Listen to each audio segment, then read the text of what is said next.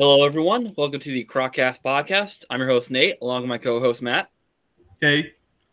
And today we're joined by Jari Cornelis. Jari, welcome Hi. to the show. Yeah, thank you for having me. So, uh, Jari, mind telling us a little bit about yourself, like uh, how you gone to reptiles and uh, kind of what you're currently doing? Well, I mean, it all started when I was really young. I just um, always really had an interest in in animals, and I grew up traveling. So um, when I was only six weeks old, I moved to Africa, and then I was as I was growing up, my dad would take me into the garden to catch frogs and geckos and things like that, and that just progressed. And um, as I grew older, I, I, just became more interested into the reptile side of things. Kept a few snakes here and there as I was growing up, and then, but as far as like going to look for reptiles like herping and stuff, I didn't really you know, in my free time at home, I didn't really have that much opportunity for that. But when we would go on holidays, we'd always visit visit like national parks or you know just beautiful natural areas and stuff. And then when I um, actually moved to Australia, I met the right people, and at uni we would just um, go herping, and that's when it when it clicked for me, and I just haven't really stopped since since then. Yeah. So uh, you're currently doing a graduate research with tiger snakes, correct? Yeah. So um, I needed to to do a, a master's project, and um, I was asking around some of my uh, friends that have done PhDs and stuff about you know what what unis to go to, and they they said there was some cool stuff going on in in Perth. So I reached out to um, my supervisor and I just asked, hey, um, I want to do a master's on on reptiles. I see you guys are doing some venomous snake stuff or or monitor stuff. Is there a project for me in there somewhere? And uh, he basically replied instantly saying yes. And then um, there was a few months of discussion about what I was going to do, and eventually Damien, who is kind of my unofficial supervisor, he's a PhD student. He just he's just finishing up now. We kind of carved up some of the things he couldn't squeeze into his PhD, and um, that's what I did. So I looked at a whole bunch of habitat quality stuff because um, within Perth itself, there are a few wetlands that are surrounded by urbanization or like on a gradient of urbanization. And within the urban wetlands they kind of just live in in a, in a invasive vegetation. So i was just comparing some of the ecological variables of the vegetation itself and how tiger snakes live with that and and some of the factors like frog frog availability for them because that's their preferred source of food in in wetland areas and then also I managed to uh, put some transmitters in them and radio track them. And while doing that, we also put little temperature data loggers in them as well. So I also looked at their physiology and how effectively they thermoregulate. So I did quite a quite a broad um, thesis um, on them, but worked out pretty good. So uh, most Americans, we kind of have a filtered view of Australian environment where it's kind of like mostly just empty desert outback setting. So, but you obviously describe something in down in Perth that's a little bit different. So, you want to go into a little bit of detail about uh, the type of environment that you find tiger snakes in around there, and what? Well, yeah. So the the whole idea of the um, you know the dry, empty space sort of thing. There there is a large portion of Australia that, that is that, but it's it's it's really biodiverse there as well. But along the the coastal regions of so it's just like a fringe along the edge. There's a lot of um, green areas, especially in the southwest of Western Australia, where where, where I am now. Um, there's a it's quite um, there's a, well there used to be a lot of wetlands, but a lot of them have been destroyed from um, urbanization. So I live on the Swan Coastal Plain, and there's just a few pockets of of remnant wetlands, and some of them are still in pretty good condition. And that's at least in this area, that's where you find most tiger snakes. They do kind of, you know, disperse through the through the coastal heath and maybe up in the hills a little bit, but the the really concentrated populations are are in the wetlands. So tiger snakes as a whole are tend to be a wetland uh, species then? Um, they're actually super widespread ac- across the the the southern and eastern coast of Australia, and you know when on the mainland populations at least they definitely seem to prefer wetland habitats, but uh, they're also found on like these pretty desolate islands, and um, it's just a completely different environment for them for example, here they mainly eat frogs, but on this island just off the coast of Perth, there's no permanent water there. So um, there's no frogs. It's just rock and sand and like small shrubs, really. So they only have a small window over the year to feed on nesting birds. And then, like the rest of the year, they mainly just have to go down the cracks in the rocks and wait it out. Mm-hmm. So they're pretty adaptable. Um, but if they had a choice, I would say they would they would prefer a wetland. So um, you were kind of mentioning how like the center of Australia is is you know uh, vast dry deserts, and then like the the the coastline is like the yeah. tropic area and stuff, and that's where most people live. So that's where a lot of the urbanization is is happening. Correct?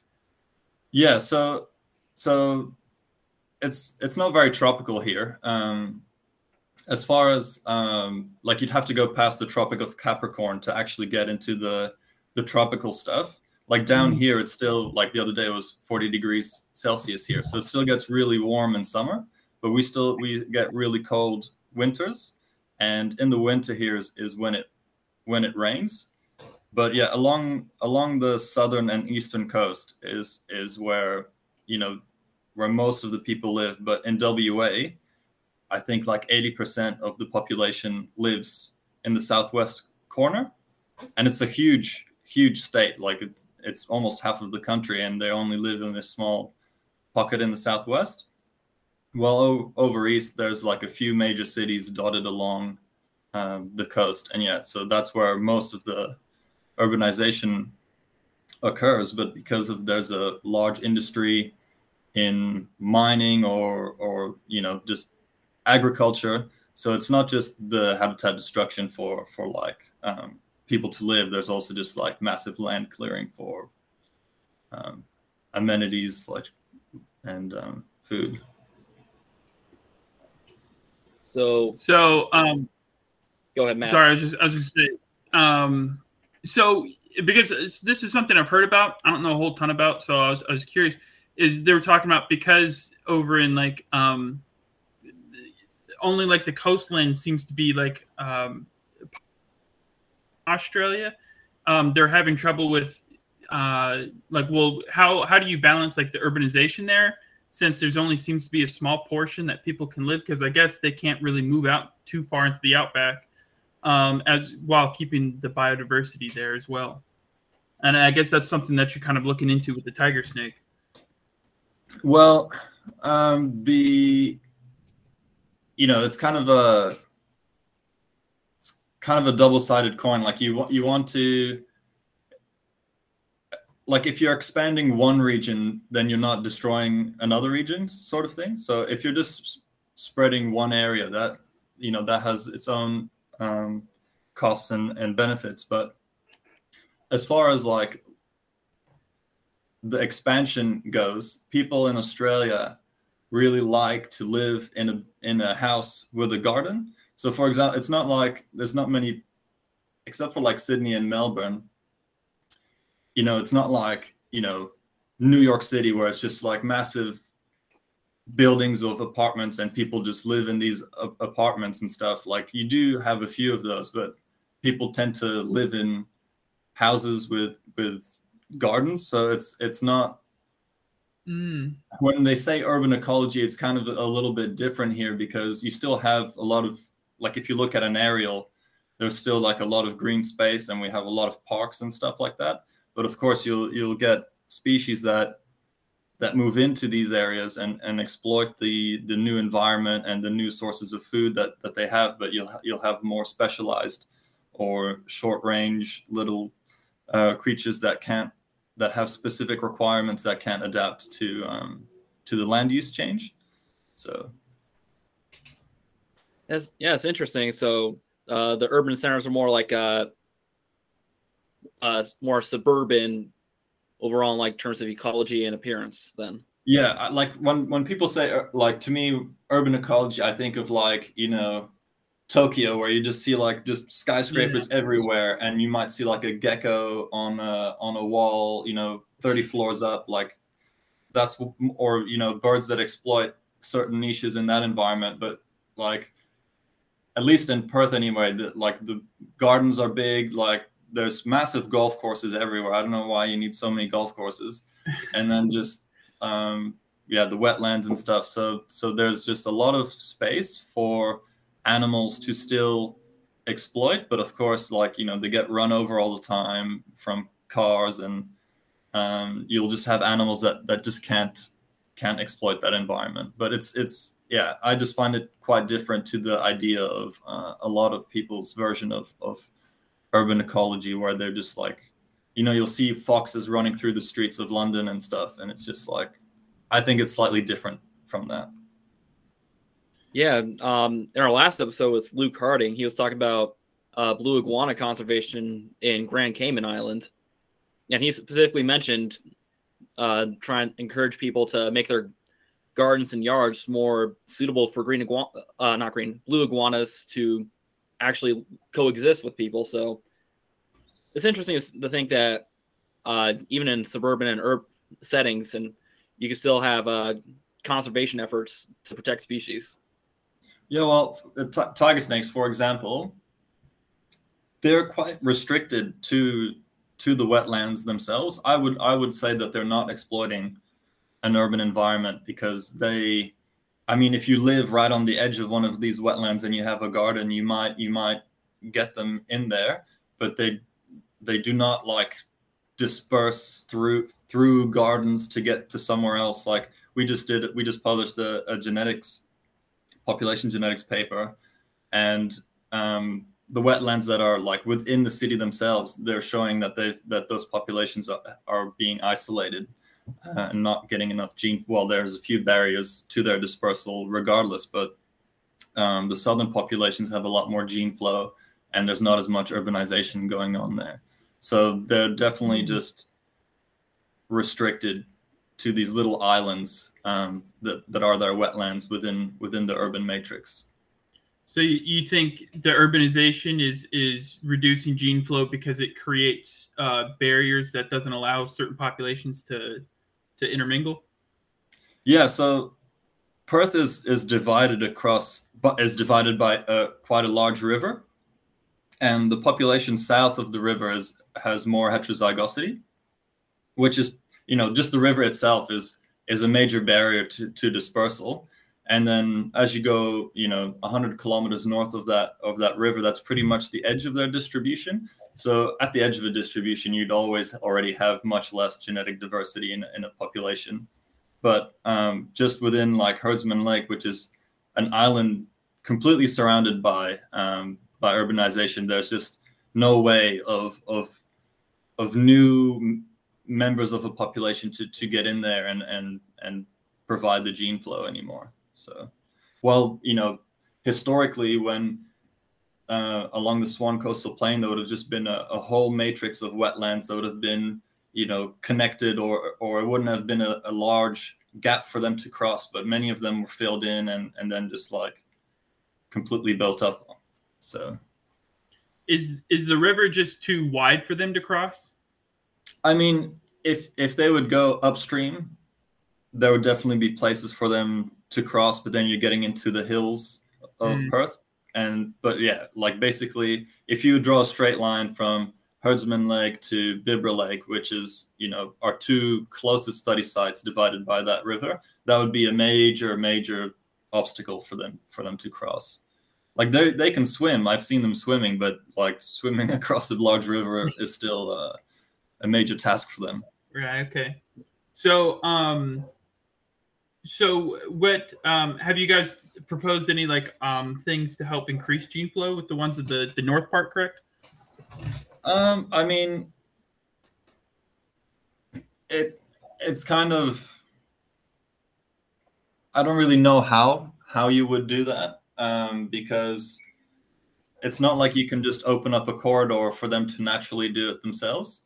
Mhm. And if you're just going to start relocating snakes around the place, yeah, I don't I don't really know if that would be um, the way to to go about it. I, I mean, they're they're all right for now. I just don't know how you would uh, provide a way for them to naturally do that. Well, are the populations so are the populations large enough to um, to be fine without that level of gene flow?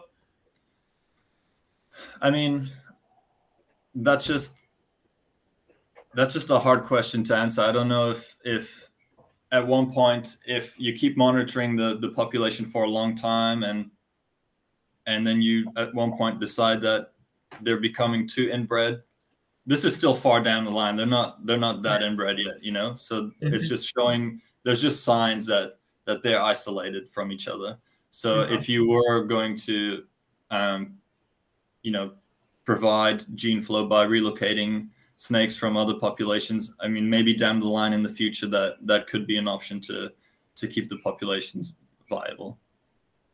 But i don't know snakes generally don't do really well when you translocate them. So you'd have Right. to do, do a lot of um i mean the habitat they, they love it. They love the invasive grass from from what i can tell. They they don't really care about the vegetation they live in and there's heaps of food. The problem i guess would be if you translocate the snake from somewhere um, it would just try and, and go back and it would just probably just get run over. So that was another idea that that um, a collaborator had was that you might just have snakes at herdsman lake for example. All the ones that tried to disperse they all died so you just have the ones left that are very sedentary that don't that don't move around too much anymore. Um, but yeah i don't know if that's true but I thought that was just an interesting idea that all the ones that try to to leave over the years they've probably died and now you've selected them to just be quite sedentary. Huh. That's interesting. I don't know if, if you could test for that, but it's an interesting idea anyway. Yeah, that is interesting. Um, so the ones that are on that island, how did uh, is that? How did they get there? Do you know? Is Yeah, so that's something we uh, we kind of discussed in the um, in the genetics paper as well. I'm just a co-author on this, by the way. This was Damien's and and, and Brenton's main main uh, spearheaded that paper. But the main idea was that the story goes that I, I don't remember when, I think in the 30s or something, there was a snake showman who had a whole bunch of sna- uh, tiger snakes and, and whatever, and he would just do like live shows holding them and, and stuff. And I think his wife got bitten and died. So he brought them to the island and damned them there to die. That's that's the story, anyway. Um, but when you look at our when you look at the the genetics from along the, the like our study sites, which is probably like 100 kilometers across the coastline, and when you look at the the population on the island, their their genetic makeup is really similar to the ones that they're closest to on the mainland. So it could be that they dispersed there by themselves at one point when the sea level was was lower and then you know maybe the showman in the 30s just added to that population. So it's still a bit up in the air about how the, exactly they got there. The only way to really know for sure is by sampling. There's a population on an on an i- another island close by and just seeing if they're most closely related to that island. But unfortunately that island called garden island is on uh, is, is a military base. So mm. there's a lot of hoops to jump through to to get onto that island just to go catch some snakes. Um, Damien's reached out to the to the ranger there uh, to see if he ever you know gets a roadkill one just to take a, a tissue sample and slowly build it up from there. But man, it would be uh, we know someone that got on there for for their PhD and and yeah, it's a lot of it's a lot of work to just just to go there for a day to go catch some snakes. Like yeah. Yeah, going to catch snakes isn't worth getting shot at. So, so uh, you mentioned uh, that they seem to enjoy the invasive grass species down around Perth.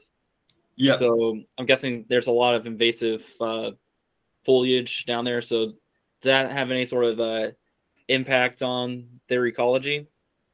Well, yeah. So that was the main that was the main goal of my um my masters was just to see if if or how the um, the invasive grass impacts their ecology.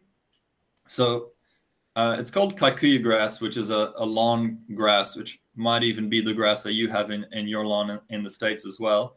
It's also really good to feed livestock. So that's the main way reason it got introduced was, um, you know, you just plant it and, and livestock love to graze on it. But when livestock aren't grazing it or you aren't mowing it um, it just grows into this like m- dense matrix of of stems. It's like a massive pillow, really. That's and it's mm. really like you can walk on top of it. So the idea is that the snakes they we usually see them basking on top of it and when they get scared they just swim down into the grass so it's like a really nice it's a really perfect snake home for them because they don't really have to go far to thermoregulate. They can just sit on top and then just bury back down if if they get scared. And because it grows right along the water's edge, they just have their preferred source of food right there. Frogs use it as well, and um, and so then I also wanted to look at whether the thermal properties of of the vegetation itself are are different to the native grass. So basically, frogs use um, kikuyu grass and uh, native vegetation pretty much just as much. Availability was almost the exact same. Um, the predation rate for juveniles living in that grass or in, in, native vegetation was also there was a negligible difference there. The only real and even the the the thermal properties of the vegetation are, are very similar. So so hmm if the clump of vegetation of native vegetation is similar in size to to the the wad of kikuyu grass, it's basically the same thermal properties in there as well. What I found through radio tracking them, that the main the main difference between the ecologies of of tiger snakes in in native vegetation or invasive grass is that they move less in kikuyu grass, and I think that's because they don't have to move horizontally to find appropriate um, microhabitats to bask. They can just bask on top of where they sleep, and then when they get too hot, they just bury down instead of moving across the landscape to find a patch of sun to to sit in to bask and then move back to a cooler um, clump of vegetation.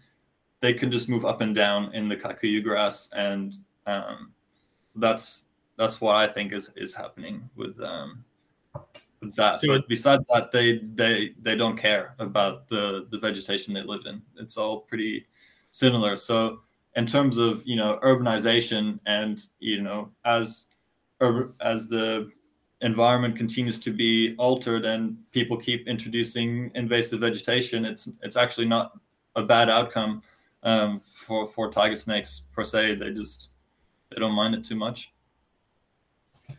um the the wetlands that they live in is it is it brackish water or is it freshwater um it's it's freshwater um they're well the the wetlands that we looked at because just to keep it um consistent we only looked at enclosed wetlands.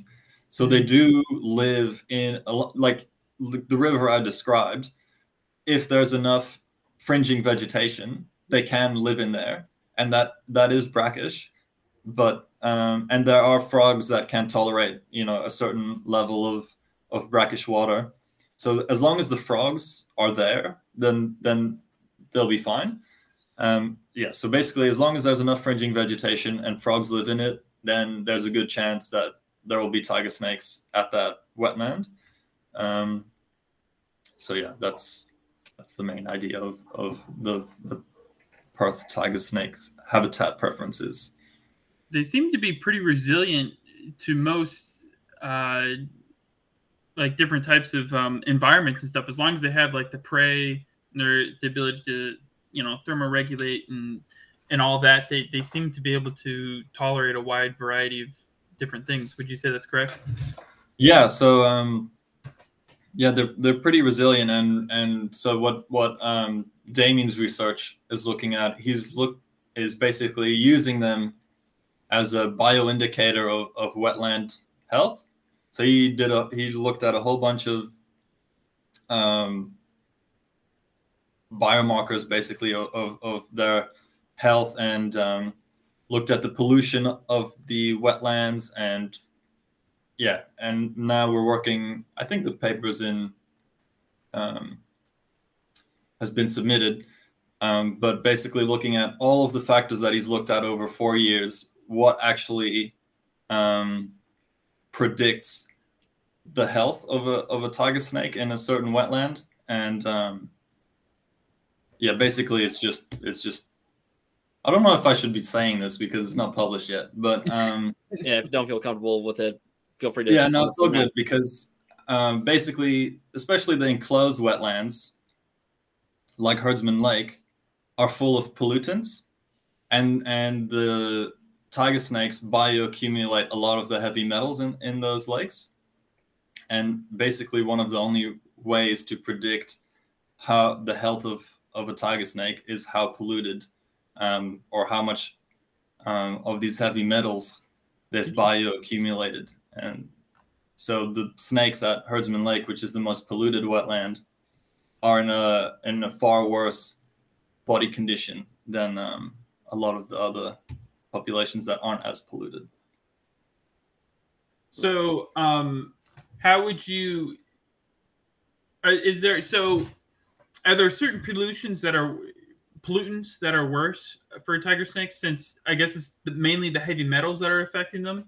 Are there certain pollutants that are worse than others or I mean, we haven't we haven't teased out, you know, if if a high amount of lead in a tiger snake is worse than a high amount of uranium because yeah. there's literally there's like the uh, the paper on that I think I think there's like 16 heavy metals mm. that they are bioaccumulating. So if you wanted to figure out which particular metal is is bad for them, you'd basically have to keep a whole bunch in captivity and just feed, spoon feed them heavy metals to see which one. Uh, yeah. they're probably all not great for them, you know. It's and also maybe a little bit of of molybdenum isn't so bad, but then if one, eh, when you have all of them together and they're only slightly above, you know, an average concentration, that's just a cumulative effect but it was pretty interesting to see that uh, Herdsman Lake has uranium levels above government guidelines, that's and that's just like a major urban park where everyone goes to walk their dogs and, and stuff like that. So, hmm. So what what's the what's causing the most of the pollution there? Do you, or do you know? Um, well, is there just, a lot of is there a lot of agriculture there? Well, it used to be they used to run sheep there, so that's why they put the the kikuyu grass. It was just meant to be sheep pasture, but I don't know why they removed the sheep in the end. But it's just surrounded by an industrial area, and mm-hmm. so all the runoff goes straight into the wetland, and also you know a few major roads around it. So you never know if there's a spill or anything, and then when it rains, it all just ends up in the wetland. And because it's an enclosed wetland, there's no river going out to the ocean. It just stays in there. So it just continues to accumulate more and more. So, um, and there's no no real way to clean it up either. Like if you wanted to to get to clean it up, you'd basically just have to destroy the whole wetland and start over. Like so yeah. that's not really much use either. So it's it's basically just like learn from it. Don't let it happen somewhere else, kind of kind of thing. So, and that's the other thing with the with the kikuyu grass as well. It's like it's there now. If you wanted to rehabilitate the whole or restore the whole lake, you'd have to bulldoze or burn all the grass off and then start over. So that's not really, you know, beneficial to the animals that live there. All the animals that that were there that have been extirpated. So like some of the some of the birds that would have lived there that don't live on the Swan Coastal Plain anymore. They're just all restricted to the hills now. That's a, a long way for them to fly just to find this wetland that you've restored. So then it might not even be that useful to restoring biodiversity to to rehabilitate the wetland. So you're better off just just leaving it, basically. Interesting. So uh, you mentioned that their diet is mostly made of frogs. So uh, what are some other prey items that they might uh, predate on other than frogs? Yeah, so I think I think they mainly just eat frogs because frogs are really easy. Fair enough. I think especially because when they just live in the vegetation amongst them, or maybe they'll eat little metamorphs in the water.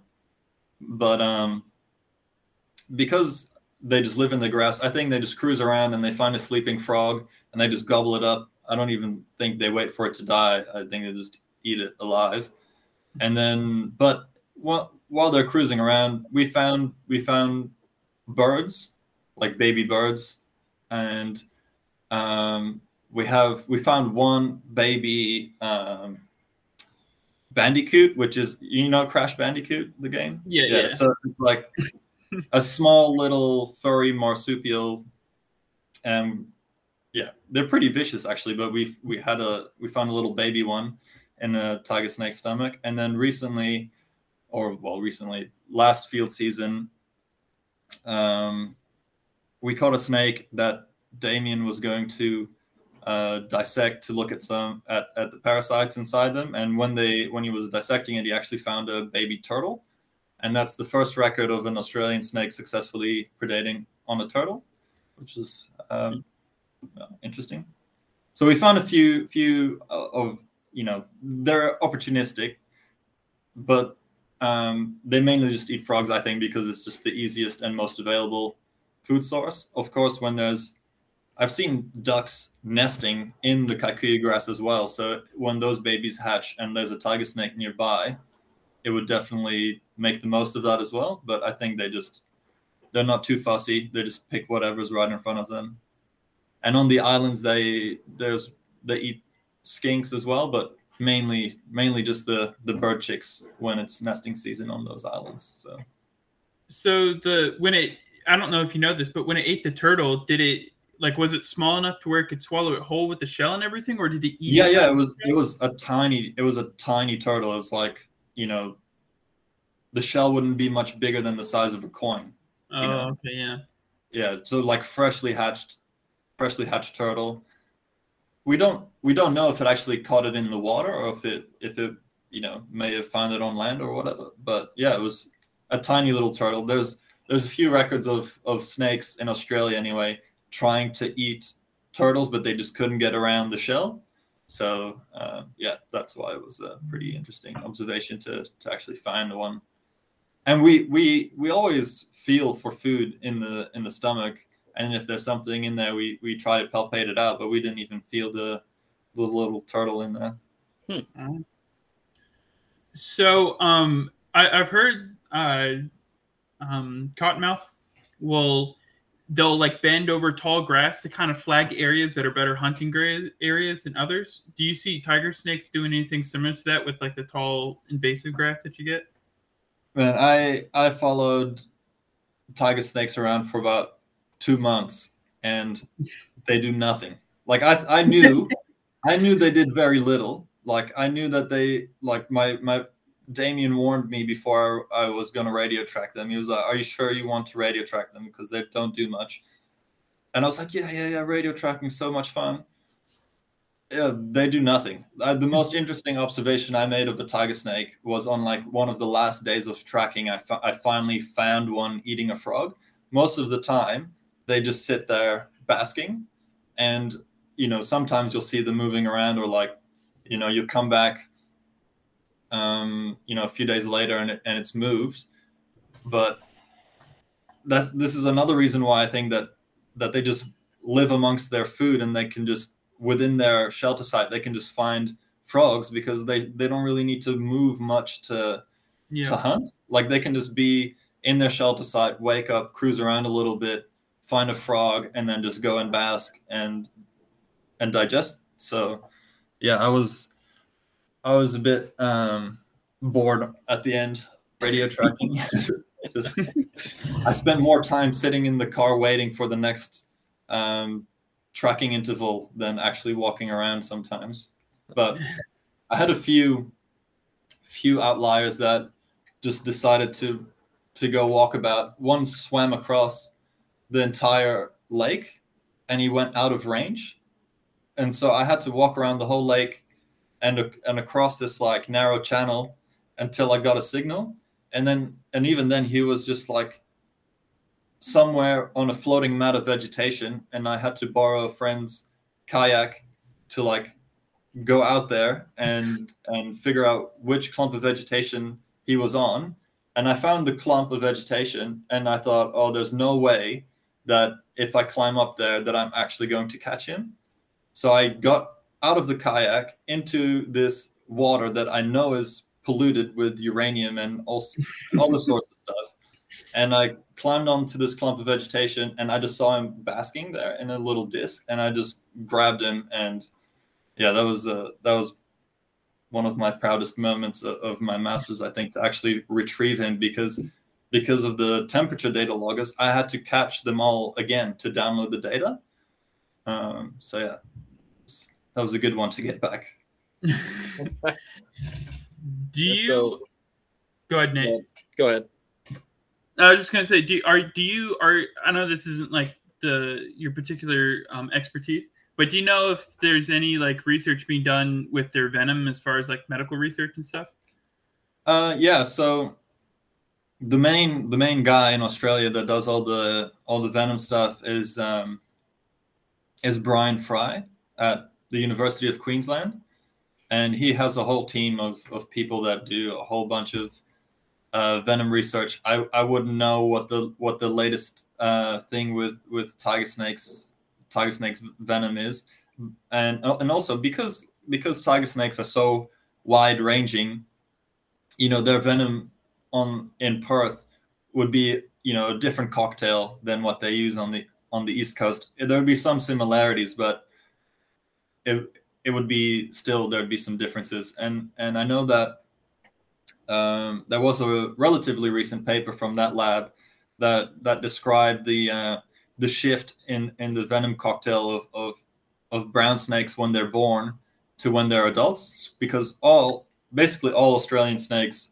when they're born they're like tiny little or at least elapids anyway they're pretty small and, mo- and pretty much all of them feed on lizards when they're born and then as they grow larger and can eat mammals their, their venom shifts to target that specific prey so i'm sure there's also a lot of var- and tiger snakes as a whole are also super variable at one point there are several species and the and um, a lot of people say the jury's still out on on whether they're just one really di- like morphologically diverse species. So I know there's there'll be some differences in in their venom. So, uh, uh, how I first came across you was uh, your wildlife photography. So, you want to go into that at all, or? Yeah, yeah, for sure. Um, what what do you want to know about? Um, Uh, any like, what's been your general experience like uh, out there, down there, um, herping and just finding stuff to photograph and stuff? I guess. yeah. Um, Sorry for it being kind of a vague question, but No, no, no. That's that's all good. Um, you know, I I've watched a few YouTube videos of of of guys herping in the states, and I'll see videos of guys that that find like 50 snakes in a day, and that's just not that just doesn't happen here. I just I don't know anyone that's been out herping here for like a night and found like 50 snakes. Um, it's pretty it's pretty hard um, in Australia unless you you just get like a massive. I know a friend of mine. He was somewhere in in central Queensland eh, during a, a massive flooding event, and and he might have gotten 50 snakes that night. I don't know if he if he even got that many, but because the whole because of the the way the the sand is, it just becomes a sludge and just seals up the cracks. And that's and the and the because it's so dry and and barren there all the snakes live in the soil cracks. So once they fill up the snakes have nowhere else to go but the road. Mm. and so you know unless you get an event like that where where they have nowhere else to be it's very hard to to find a lot of animals. I think one of my best nights where where you know i was like oh my god this is crazy. I think that was like 10 different snakes.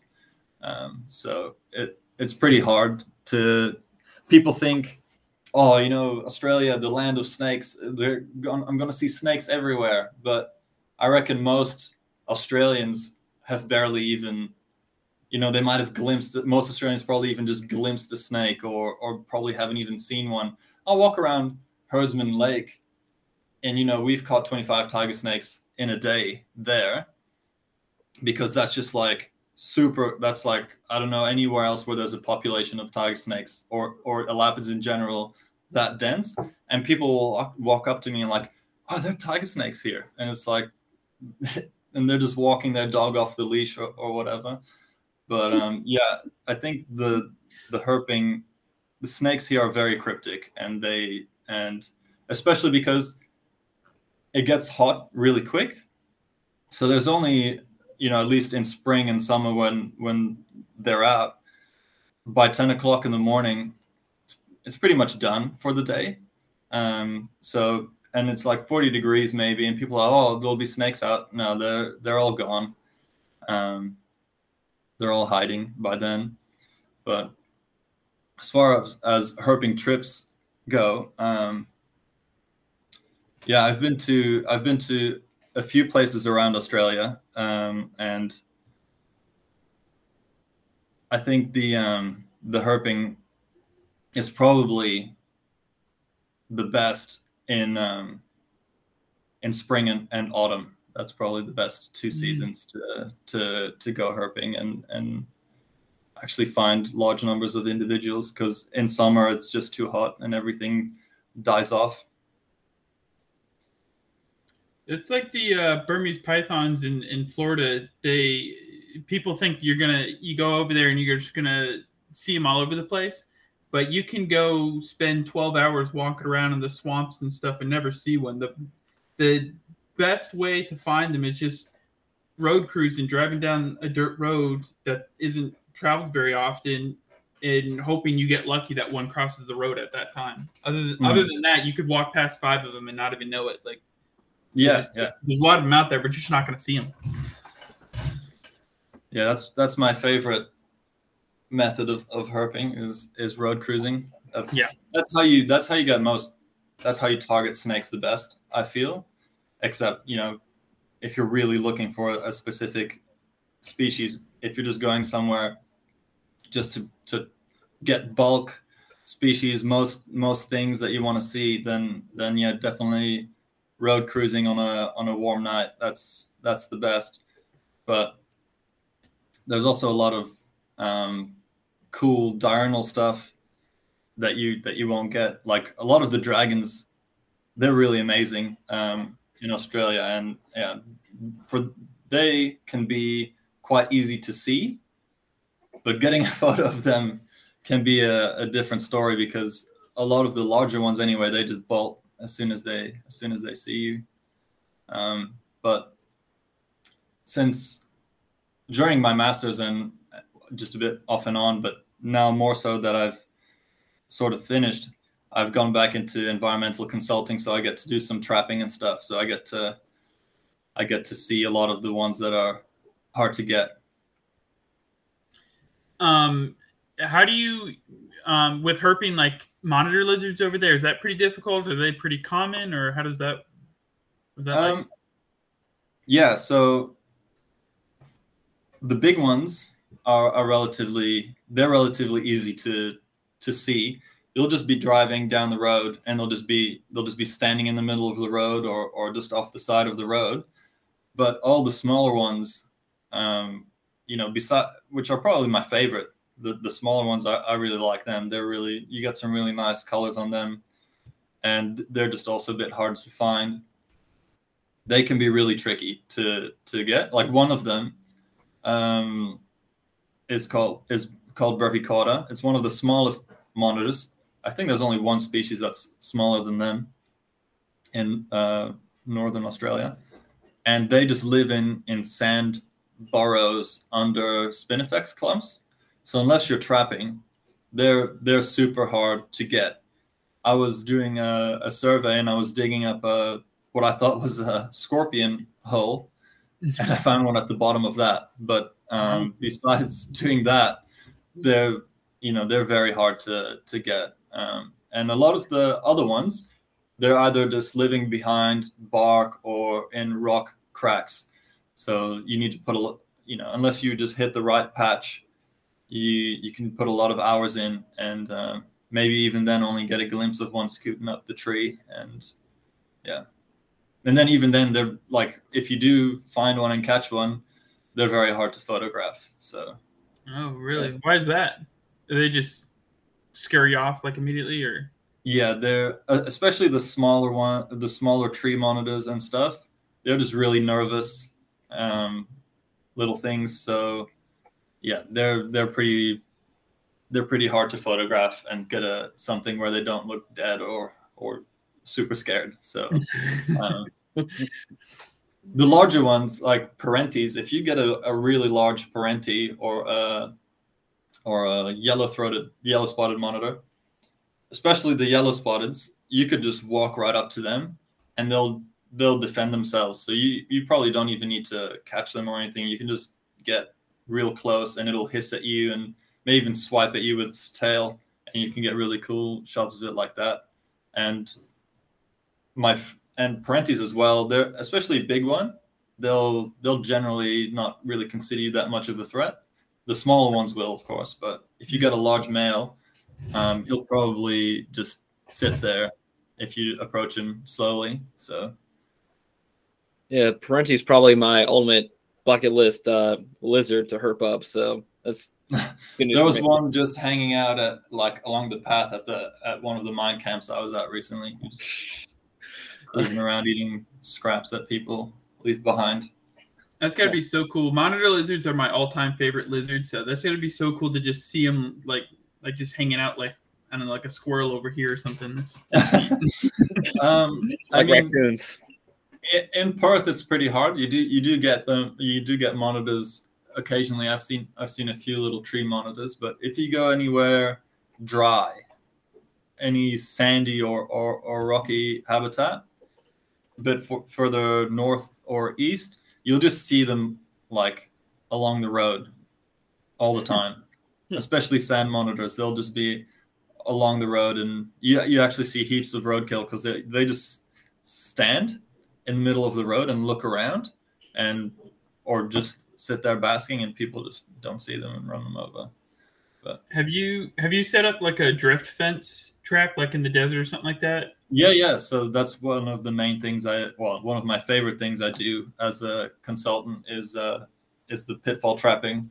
And um yeah, we get get a few monitors doing that. I haven't done any uh, trapping in the sandy stuff, um, but in the, in the Pilbara we do quite a bit of yeah. it, and yeah.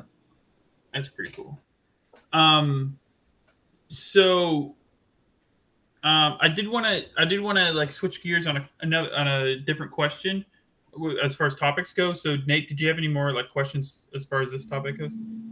Uh, not no, not at the moment. Cool. Okay, so um, I did want to ask. So we we've talked to we talked to someone else about this too. Um, but I thought since you're a master's student, it'd be a good question to ask you what would you um, tell the people that are wanting to go get their master's degree, um, like especially in herpetology, like how they should go about doing it, and just like your experience and stuff like that? Well, especially if you if you want to do research. Like you can do a you can do a coursework masters and and you know that you can just apply to any uni that has the courses you want to do and you just do the coursework and, and you and you get a master's right? So but if you want to do a research project i think the main thing is you need to be genuinely interested in what you're doing and and probably do it in your free time as well. Like i'll go herping in my free time i'll go photograph snakes. You know that's one of my main hobbies already right and so then if you do that you're already building up you're already gaining experience in your in your free time. And you know if you if you're an undergrad it sounds shit but you have to volunteer. Like that's the only way you're going to get on paper experience for doing stuff. Like i just you know and it might just be cleaning equipment for for phd students. Like as long as you you know as long as you get in there and you're you're helping out with other research projects and and you'll get um, phd students that'll be like oh yeah this this person is genuinely interested and they might then recommend you to other people and then you slowly build up your way to do cooler stuff.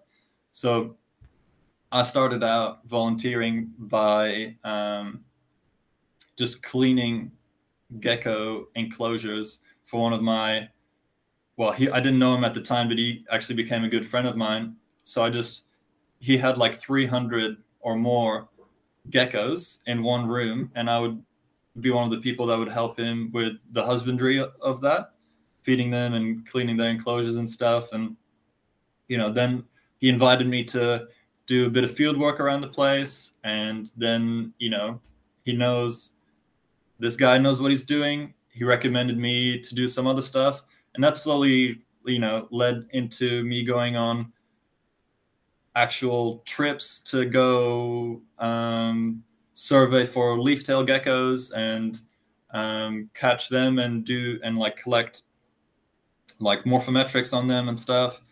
And then that actually led into me eventually working as a research assistant at that university, doing basically the same stuff I was already doing as a volunteer, except I was getting paid now. I was going, you know, getting paid to to go help my friend um, uh, do his radio tracking of knobtail geckos, and then taking care of a PhD student's um, geckos in the lab. And so, you know, just you just have to. And it was hard for me to get my my my foot in the door. I was like hounding some of my lecturers, like, I want to volunteer because that's the only way you you get experience. And um, then eventually, I got uh, started doing some snake catching stuff so I was already herping in my free time and, and doing some, you know, some of this RA work. And then I did snake relocations, which, you know, it's uh, at the time I was naive about uh, snake relocations, but it's it's a good way to um, to get your snake handling experience up, at least you know legally on paper that you that you're doing it. And then I started working in environmental consulting because there are the RA stuff. I just wasn't getting enough work. Uh, you know, I was just like a few hours here and there taking care of geckos and the occasional little field trip. So then I started working, doing consulting, and um, it was mainly clearance work. So I was just catching animals that were, you know, their habitat was being destroyed, and you just whatever animals you see, you catch them and you you relocate them to somewhere else or whatever. So there's a lot of animal handling experience with that. And then eventually, you know, after doing many trips in my free time and doing that, I, I reached out to a supervisor and told them my qualifications and that I want to do research on. Um, at first, I was actually on geckos with the same uni at um, in Townsville, and I did some snake stuff as well. Like I was just using invasive geckos and the scent of native snakes to see if the invasive geckos could tell the difference be- between some of the species just based on their scent. And uh, they actually could tell the difference between certain species. So that was cool. Really cool. And yeah. then, um, and then, you know, I did some more work. And then eventually I reached out to a supervisor in Perth and, um, yeah, I just got got uh, lucky, I guess, because my other supervisor here said she would have never given me uh, a project where I'm just catching a whole bunch of super venomous snakes without even meeting me, because uh, I just reached out in an email, and it only took about two emails before I was before my supervisor like, "Yeah, we we've got something for you." Um, so I mean, I got lucky in that regard because I didn't have to come here to, you know, anyone online can just be like, "Yeah, I can catch snakes," and then you actually put right. put in that environment, and you know, there could be an incident. But we've we've caught um, like well over 500 snakes, and we've done it without any incidents. So um, so yeah, basically, have a genuine interest. Um, get out there and do it in your free time, and then just keep hounding supervisors until until one of them knows that you're you're for real and you you really want to take it seriously. Because I I know students that you know maybe maybe they did their undergrad and then they were done and none of the jobs that they thought they could get were available or or all the jobs that, that were available they weren't interested in. So they just decided oh you know what? I'm going to do a phd because i get a scholarship on a phd so you get you get some money. It's not heaps but you know it's enough to live. So and then they just i don't know they're they're just not genuinely interested in their project and, it, and it's reflected in in the quality of work that they do i don't want to call anyone out or anything but that's just an observation that i've made that like and people ask me as well because like oh my god tiger snakes like that's so awesome like i want to do that as well as and or even in in consulting i'll work with people that are really you know they love their job and they love animals and stuff but in their free time they're not they're not like me. They don't go out and and go do it in their free time as well, which I find. I mean, most of the people that I get along really well in that industry, they all do the same thing. Like whether it's birds or or frogs or you know whatever. If you have a thing that you're interested in, you go out and do it in your free time. I click with those people a lot better than people that just do it because it's just a job. Hmm. The um yeah, I I have I I won't like name names or anything, but I worked at uh, I work at two places. One's more research oriented, the other one's more casual. And the the one place, um, the people there just don't have a passion for what they do. I mean, they they like what they do, but they don't like. It's like once the job's over, that's it, and then they're fine, and then they don't really they don't really care about it or anything like that. Whereas the other people are just insanely passionate about what they do, and that's what they're constantly doing, even on their days off and stuff like that. And um, it's a lot more fun to be around the people that are a lot more like passionate about what they do, even if it's not necessarily the exact same thing that you're passionate in and stuff. But it's it's a lot more fun. So that's that's neat. Um, what what would you recommend between someone like deciding like coming out of their undergraduate whether to go get their master's degree or to um or to and and then PhD or if they should go straight into their PhD or how what would you recommend with that? Well, I think it. I think it really depends on well, one, how old they are, because I know that you know when I went to uni when I was 19, I was a terrible student. Like I'm, I'm lucky that my first supervisor, Lin Schwarzkopf, who's like a, a really good um, herpetologist, she's amazing supervisor as well. My whole undergrad, I had really like not fantastic grades and then I did her herpetology subject, and I got like top marks in that. And she said, if you didn't get a high distinction in my subject, I would not have given you a project. So, but that's also because I was genuinely interested in, in, the herpetology, right? Like a lot of the other subjects that I did, there was a lot, there was a few interesting ones, but none that really like was like, this is why I came to uni. Um, so it depends how old you are, I think, because as you get older, you take things more seriously. And then also, what life experience do you have? You don't need to be old to have, you know, to have done things in your life. If you just finish uni, you go straight, or you finish high school, go straight into undergrad, and at 21, 22, you're like, I'm going to do a PhD.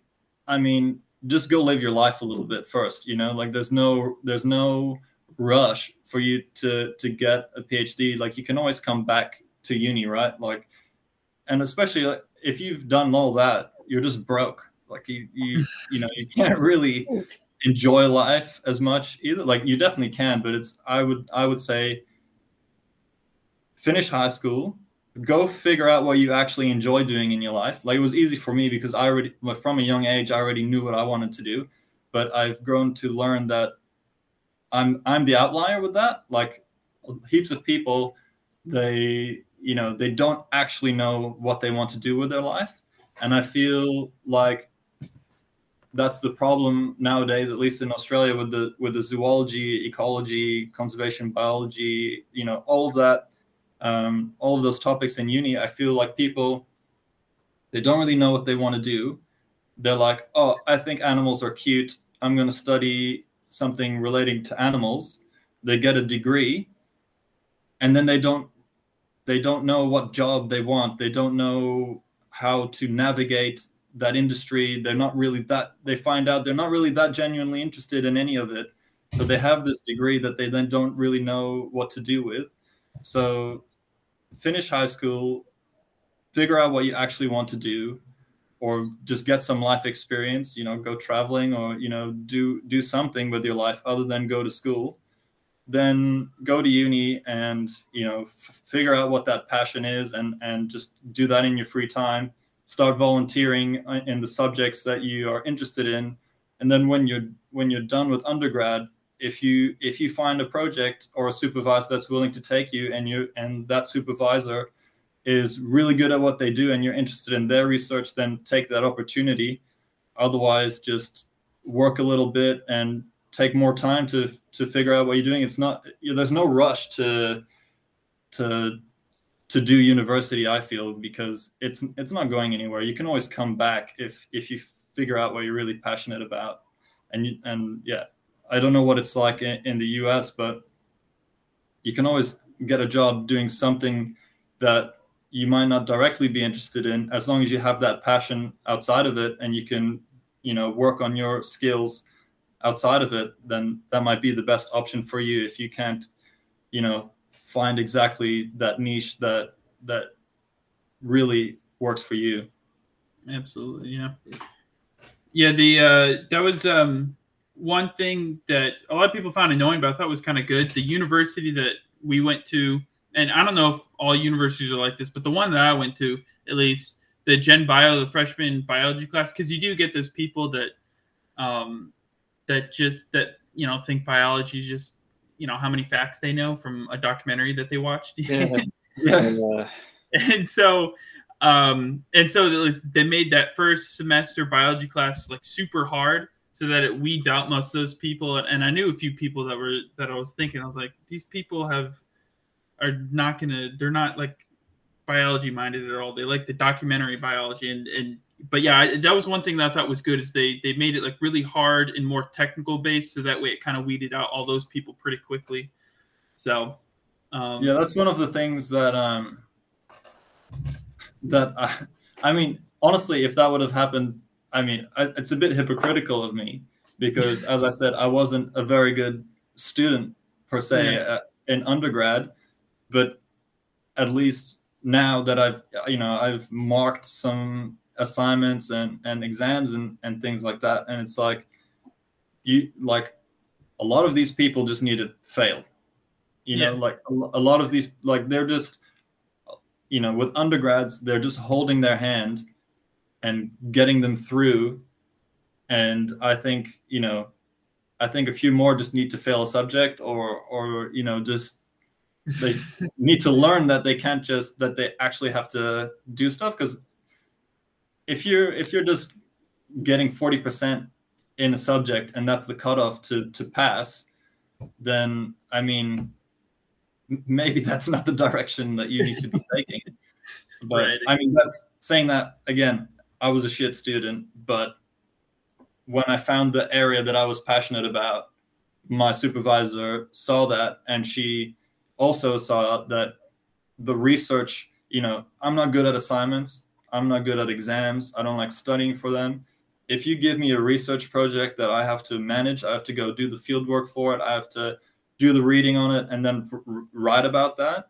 That's more of my area. Just regurgitating information that's been taught in a in a subject. That wasn't really my um, my thing. But as soon as I found a research project, I knew that that's what I was. You know, that was how I wanted to learn, and it, ref- it reflected in my grades at the end as well. Yeah.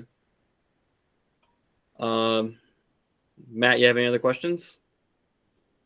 Um, no, uh, I think that's a good place to stop. Um, unless you had any questions. No. Uh, want to say anything in closing, or? Um, I don't know. I um. Sorry for if I put pressure on you. Sorry about that. No, no. I mean, I just think if if anyone is is, you know, back on the subject of of, of getting into the the research stuff, it's yeah. it's not for everyone, you know, and maybe maybe you, people just need to get a taste of it and figure out if it if it's not. So, you know, I know now that after doing a two two year masters, I don't want to jump straight into a PhD that's just a whole another level of chapter of my life that I don't really want to dedicate to anything yet. So yeah, I think just take take your time with with your career as well. Like that doesn't need to happen before you're 30.